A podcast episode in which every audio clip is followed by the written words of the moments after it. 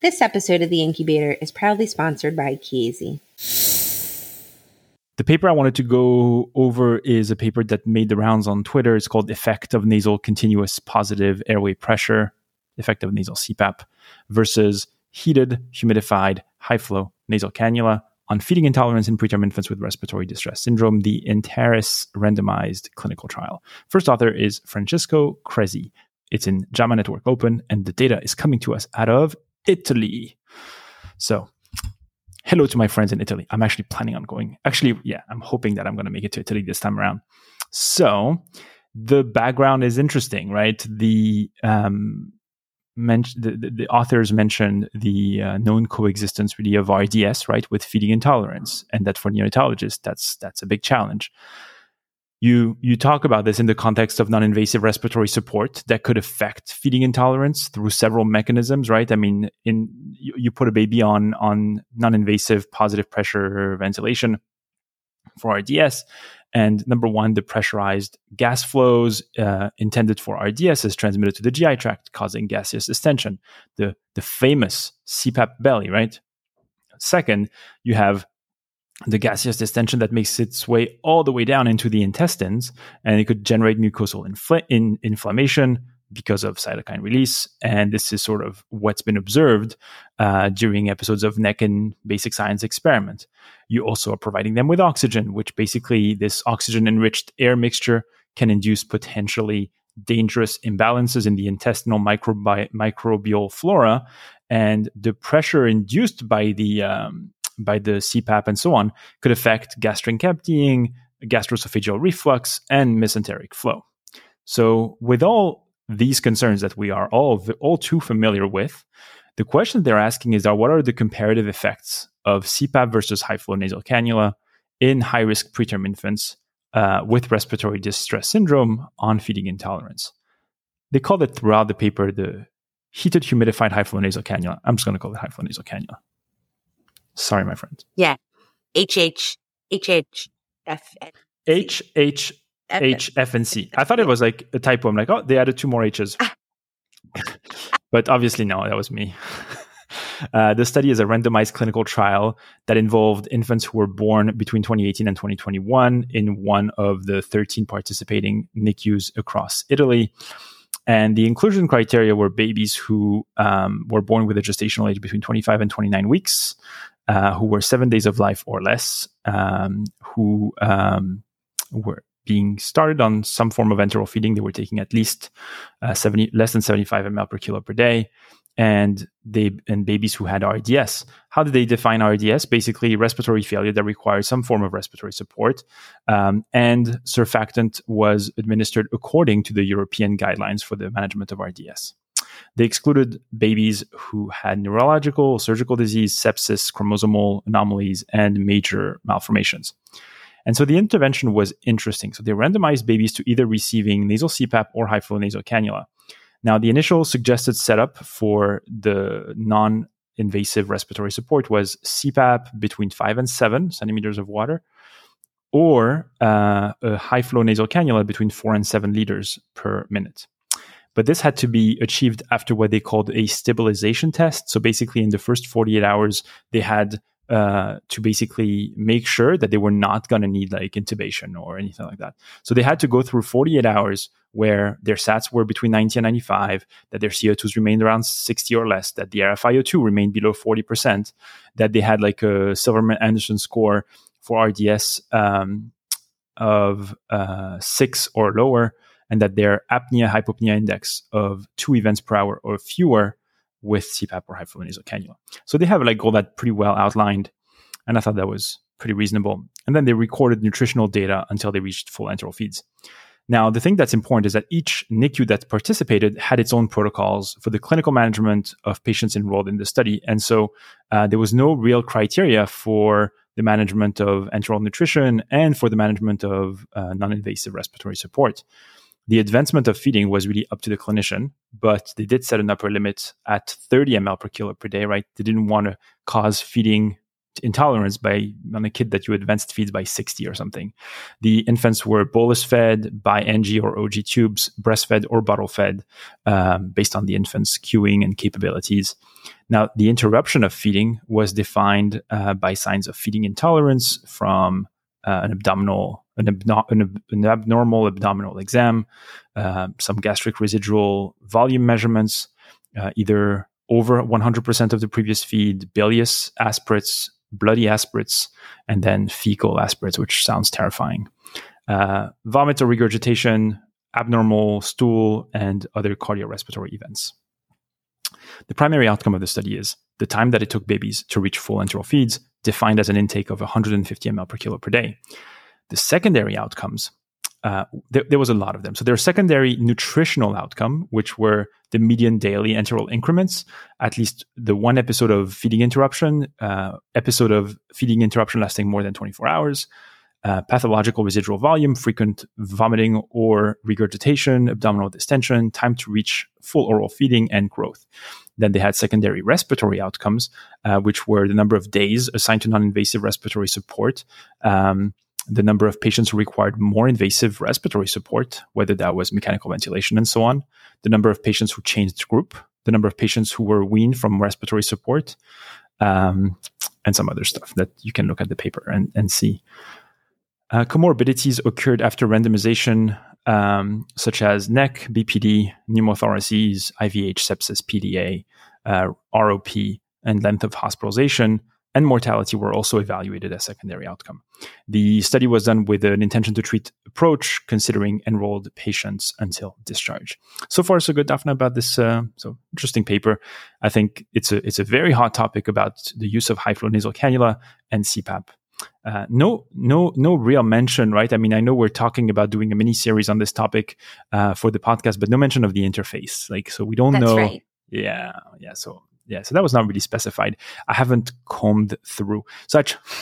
I got discouraged to comb through the supplemental material because I downloaded it and it's in Italian, and I was like, I could put it through the translation, but.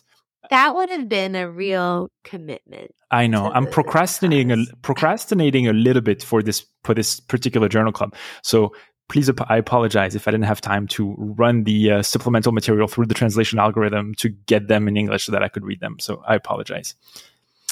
Okay, so the results of the study.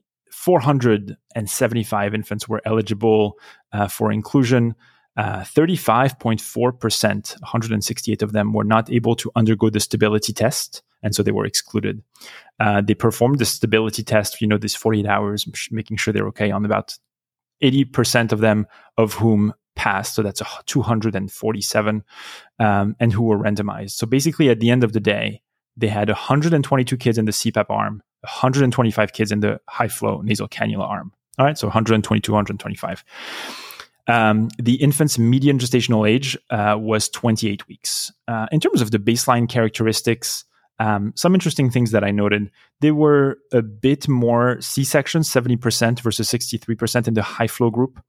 The gestational age, the birth weight were very similar. Also interesting things about there was no real difference in how early the babies maybe started feeds, how much they were taking at recruitment. So when they enrolled the kids, most of them were taking 20 to 30 ml per kilo. So not so much. And impressive data on the percentage of kids who were exclusively fed human milk, 79% in the CPAP group and 80% in the high-flow group. Same thing for surfactant therapy, 52% in one group, 56% in the other group. And that's really it.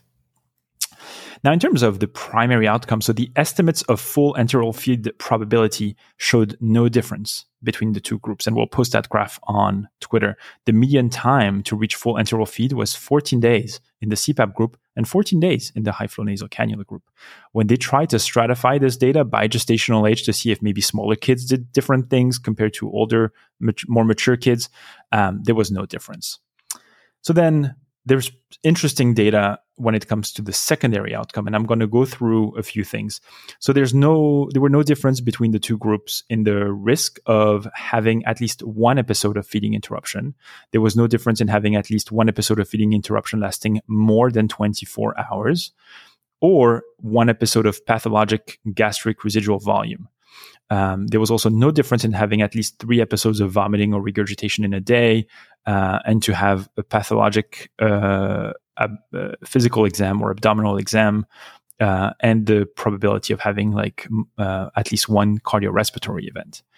Now, risk and relative risk of secondary nutritional outcomes are reported in the table, and they didn't find any difference in the mean daily increment for weight based on whether the babies were on CPAP or high flow. The mean time to reach full oral feeds was similar for both nasal CPAP and high flow group. That was 49 days versus 48 days.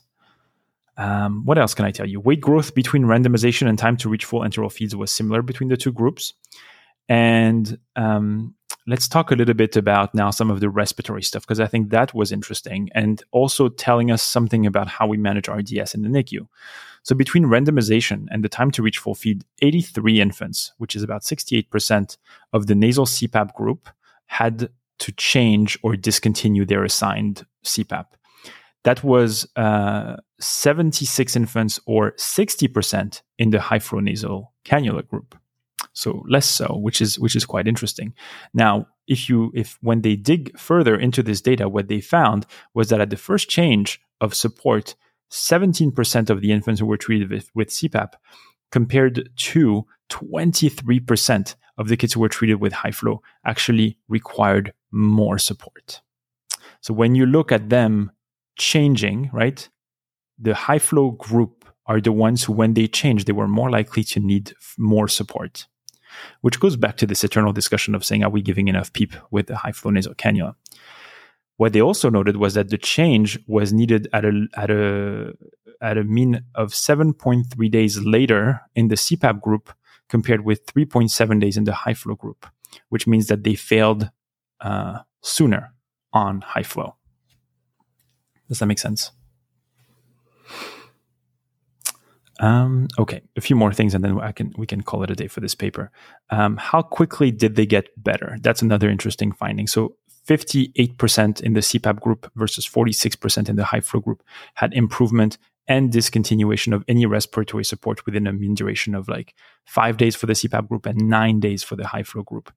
The number of patients who switched due to their inability to tolerate the respiratory interface was higher in the CPAP group compared with the high flow group. So that discussion about the interfaces is there in the results, but they don't really go into too much more detail. A few more things. There were no difference that were observed between the groups in the frequency of BPD, ROP, sepsis, and patenductus arteriosus between the two groups. And the length of stay was actually similar between the groups, 64 days versus 63.5. And obviously, the big limitation of the study is that while it is randomized, very difficult to blind clinicians to this intervention. So the conclusions are that there's no difference in feeding intolerance between infants in the nasal CPAP and high flow nasal cannula group, although some short-term respiratory outcomes were better with nasal CPAP. Now, the findings, according to the author, suggest that clinicians should tailor respiratory care by choosing and switching between the two techniques on the basis of their respiratory efficacy and patient compliance, regardless of the possible effects on feeding intolerance. So I think it dispels, right? It dispels something that we've all been concerned about, which is that going to cause issues with feeding if I have them on CPAP with more better PEEP delivery and so on. So a very interesting paper. Yeah, totally agree. And yeah, it was as you said, a hot topic on Twitter. It's just a reminder that we're discussing papers all the time on Twitter, you know? Yeah, yeah. Thank you for listening to the Incubator Podcast. If you like this episode, please leave us a review on Apple Podcast or the Apple Podcast website. You can find other episodes of the show on Apple Podcasts, Spotify, Google Podcast, or the podcast app of your choice. We would love to hear from you, so feel free to send us questions, comments, or suggestions to our email address, nicupodcast@gmail.com. You can also message the show on Instagram or Twitter @nicupodcast, or through our website, at www.the-incubator.org. This podcast is intended to be purely for entertainment and informational purposes and should not be construed as medical advice.